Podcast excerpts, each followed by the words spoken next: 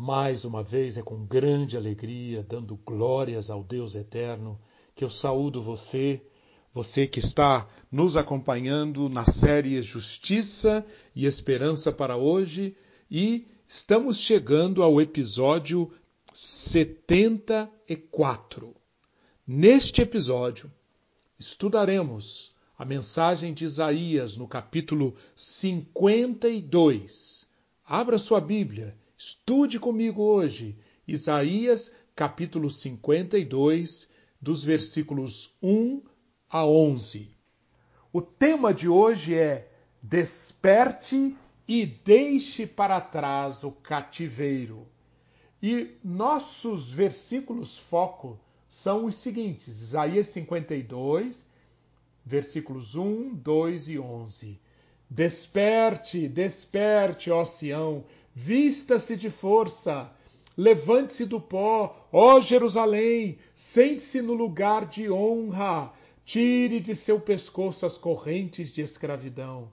Saiam, saiam e deixem para trás o cativeiro e não toquem no que é impuro.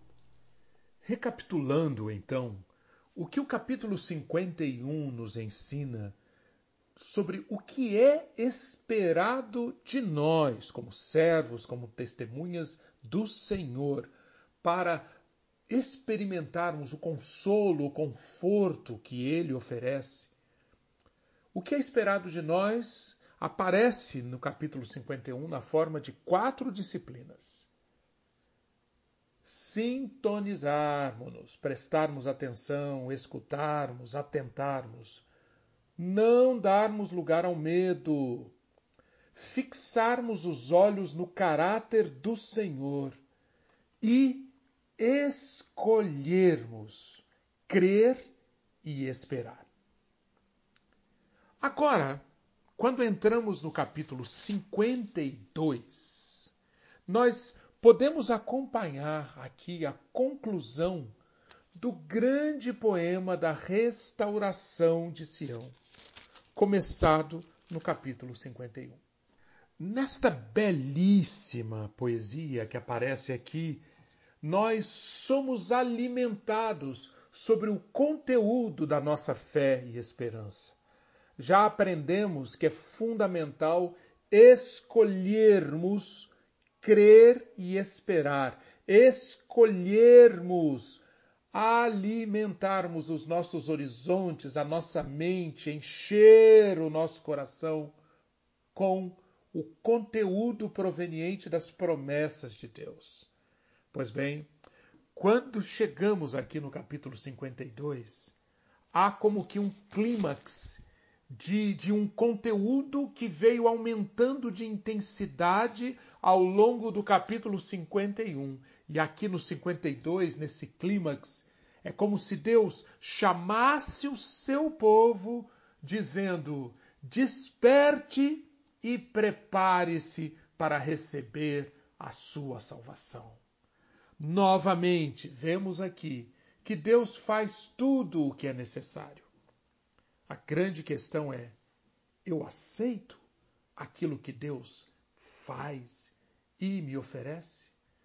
Vou me levantar da minha letargia apática e apropriar-me do que me é oferecido? Observe que a única resposta válida para essa questão, se vou me levantar ou não do meu estado de apatia, do meu estado letárgico, para apropriar-me do que me é oferecido? A única resposta chama-se fé. É uma questão de fé. É uma questão de alimentar o meu tanque de esperança com um firme fundamento que é apresentado pela promessa de Deus.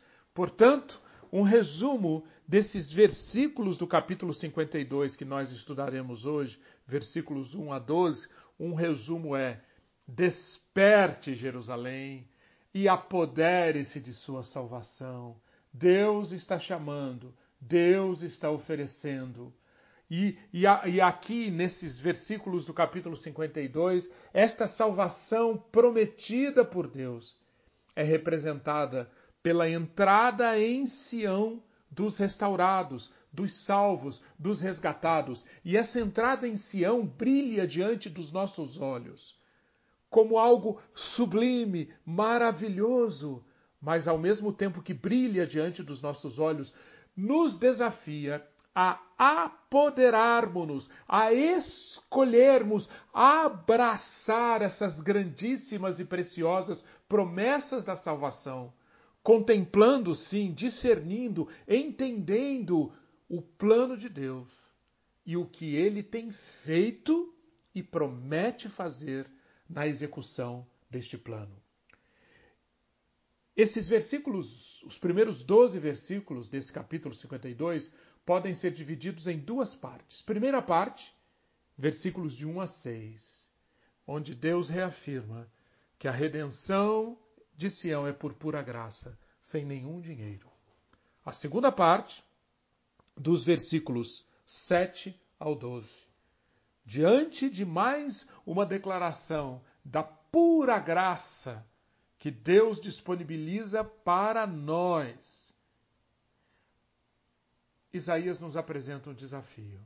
Saiam, saiam, escolham, decidam-se, saiam e deixem para trás o cativeiro e não toquem no que é impuro. Vamos acompanhar primeiramente esses seis primeiros versículos, começando pela, pela mensagem do versículo 1. Acorde, acorde, ó Sião, e revista-se de força.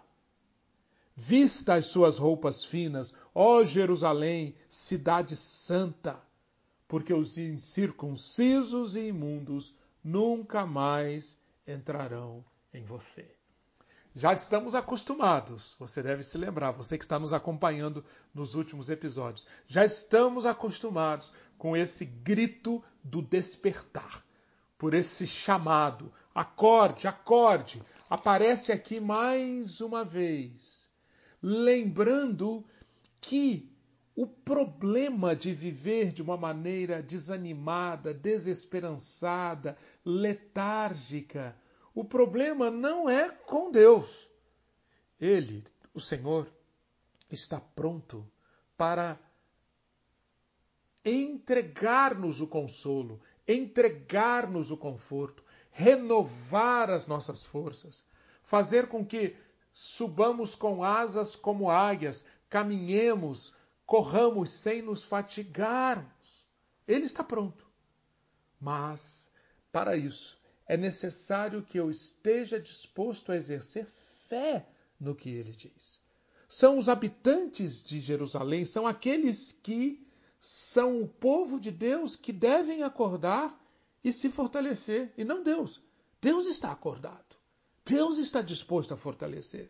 Mas é Sião que precisa acordar. E este tema de que Sião precisa acordar, nós precisamos despertarmos-nos, escutarmos, levantarmos-nos, prestarmos atenção, não nos esquecermos. Este tema é recorrente do capítulo 40 em diante. Lembra-se?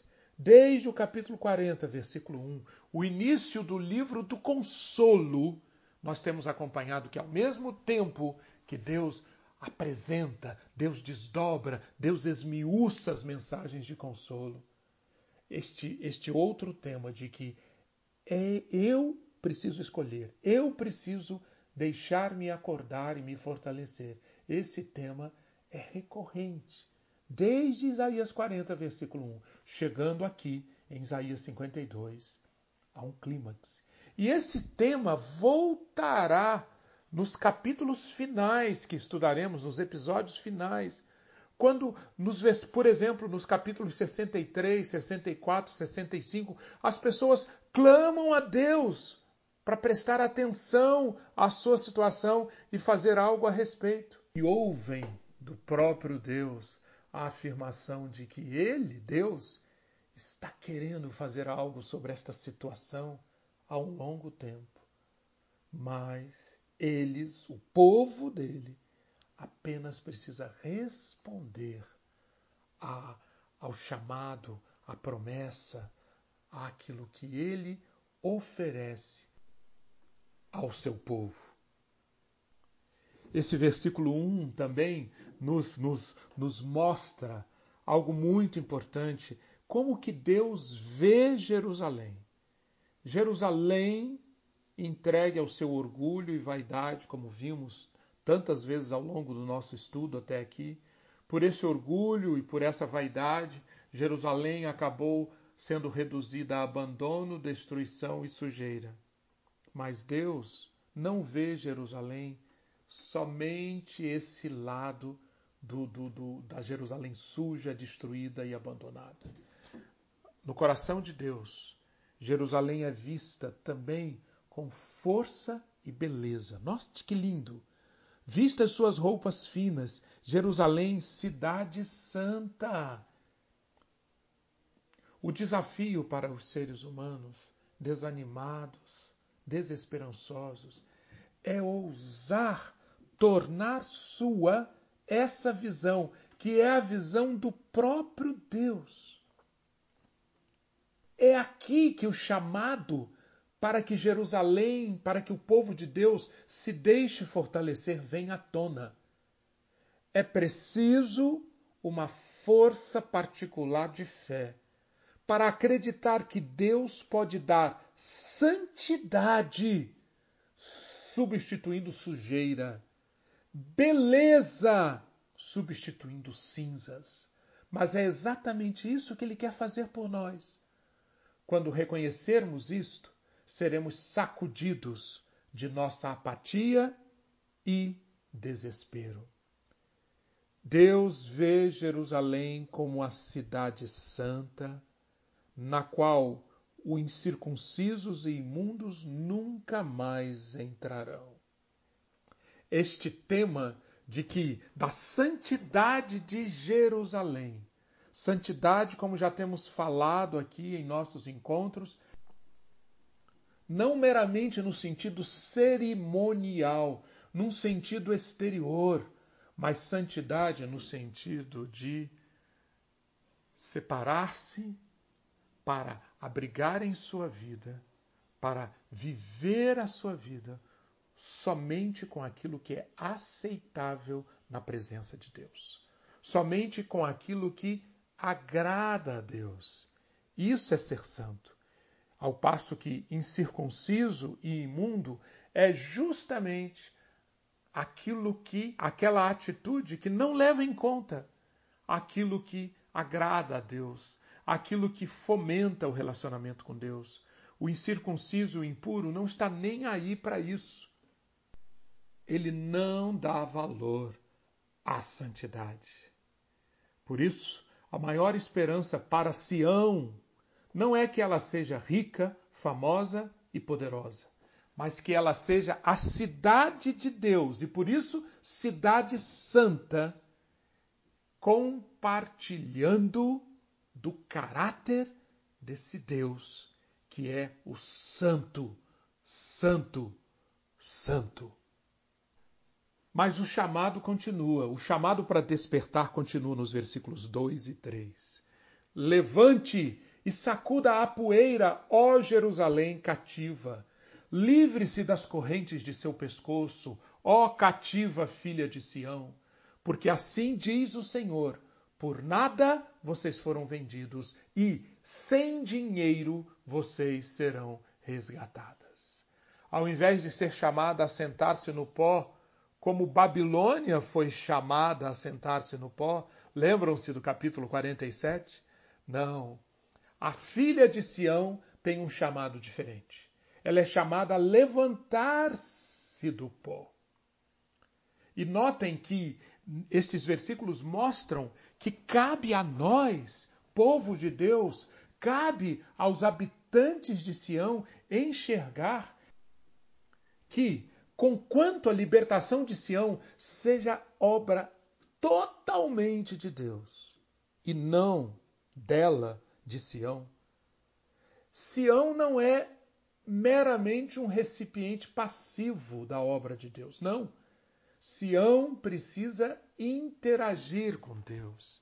Esse é um dos elementos essenciais do plano divino de salvação, que reserva um, um, uma dimensão para nós interagirmos com Deus. A obra do Senhor não acontece em nós num, num, estado de piloto automático, nós como meros autômatos. Não. Aqueles a quem Deus chama, estes devem exercer sua própria vontade em resposta ao que Deus fez em seu favor. O versículo 2 deixa isso claro. Jerusalém não é meramente levantada do pó. Note, sim, ela é, ela é chamada a levantar-se do pó e todas as condições para que ela levante-se e sacuda a poeira estão dadas. Mas Jerusalém deve escolher se levantar e sacudir o pó. As correntes já foram quebradas, mas Jerusalém deve escolher livrar-se das correntes do seu pescoço.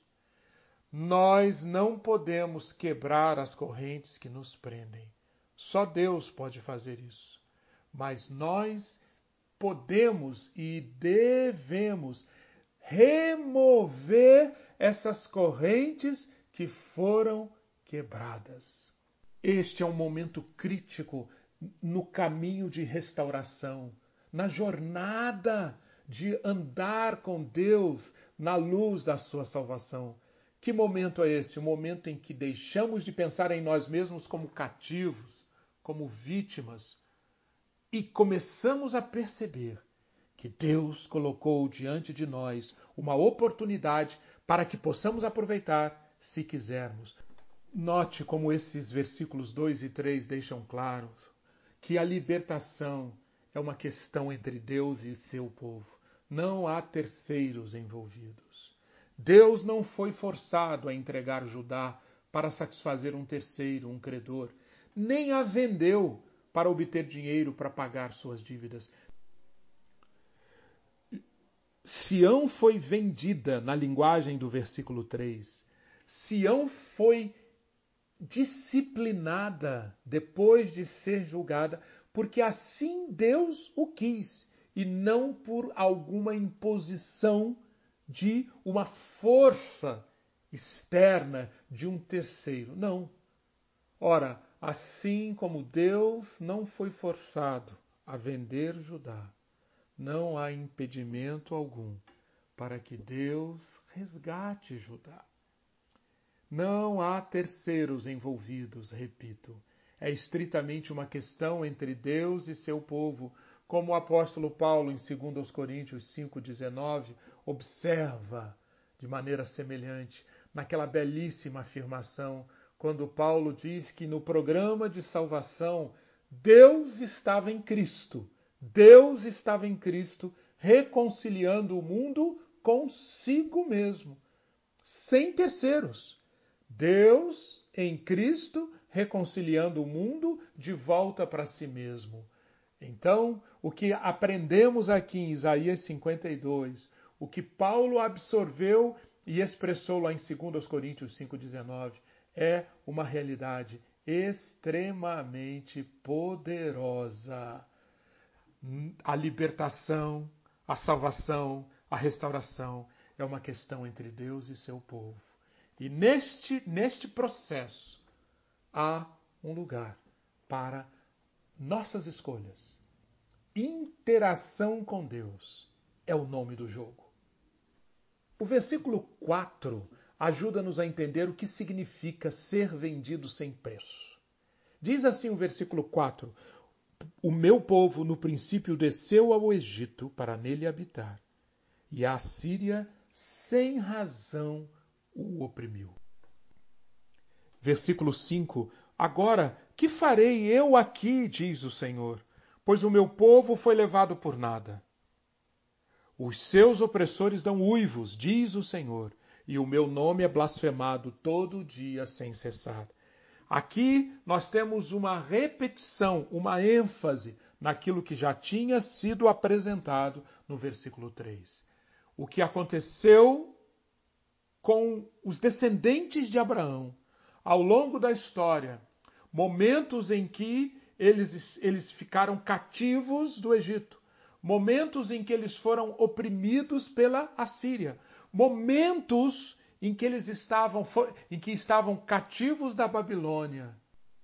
Em nenhum desses momentos Deus foi forçado a nada. Ele, em todas essas situações, exerceu o seu papel de Senhor soberano. Repare nos nomes usados aqui para se referir a Deus nesses versículos, batendo sempre na tecla de que Deus controla, Deus não é obrigado a nada. Vale observar aqui eh, no versículo 5 uma outra constatação que a palavra de Deus traz tantas vezes quando ela aborda essa questão do, de Deus escolhendo julgar e escolhendo disciplinar seu povo. Que constatação é essa? Que isto poderia trazer desprezo, poderia trazer blasfêmia para o nome de Deus. Sim, diz aqui o versículo 5: Os seus opressores dão uivos e o meu nome é blasfemado todo dia sem cessar. O nome de Deus é desprezado porque parece ao mundo que observa aquilo que a fé de Israel em Deus era falsa. Que aparentemente Deus foi forçado por um poder superior a ele mesmo a entregar o seu povo. Era assim o modelo mental pagão, supersticioso de vários povos daquela época. Isso permitiria que os opressores dessem uivos e se vangloriassem por terem, entre aspas, derrotado o Yahvé. Ezequiel 36, 19 e 20 toca nesse mesmo ponto quando, quando indica que a reputação de Deus, o nome de Deus, a reputação de Deus é desprezada por causa da sua aparente incapacidade de defender o seu povo. Deus está ciente disso. Mas o que Isaías reforça aqui é que essas alegações eram todas falsas. Deus não falhou com o seu povo e o seu povo precisa estar sempre consciente disso. A angústia, o sofrimento, o desconforto desse povo não era resultado da incapacidade de Deus de salvá-los.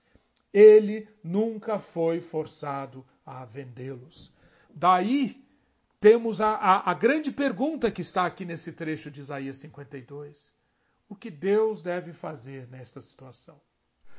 A resposta de Deus a essa pergunta será apresentada no nosso próximo encontro. Reflita nestes versículos estudados até aqui que o Senhor lhe dê muito discernimento, que você continue a aprender como podemos participar do ciclo de consolo, de encorajamento, de renovação de forças que Deus quer proporcionar ao seu povo. Acorde, acorde, ó Sião, Acorde, ó povo de Deus, e revista-se de força. Que Deus renove as suas forças e dê-lhe consciência mais uma vez nesse dia de quão profundo é o seu amor leal, que quão insondável e absolutamente confiável é a sua fidelidade. Amém.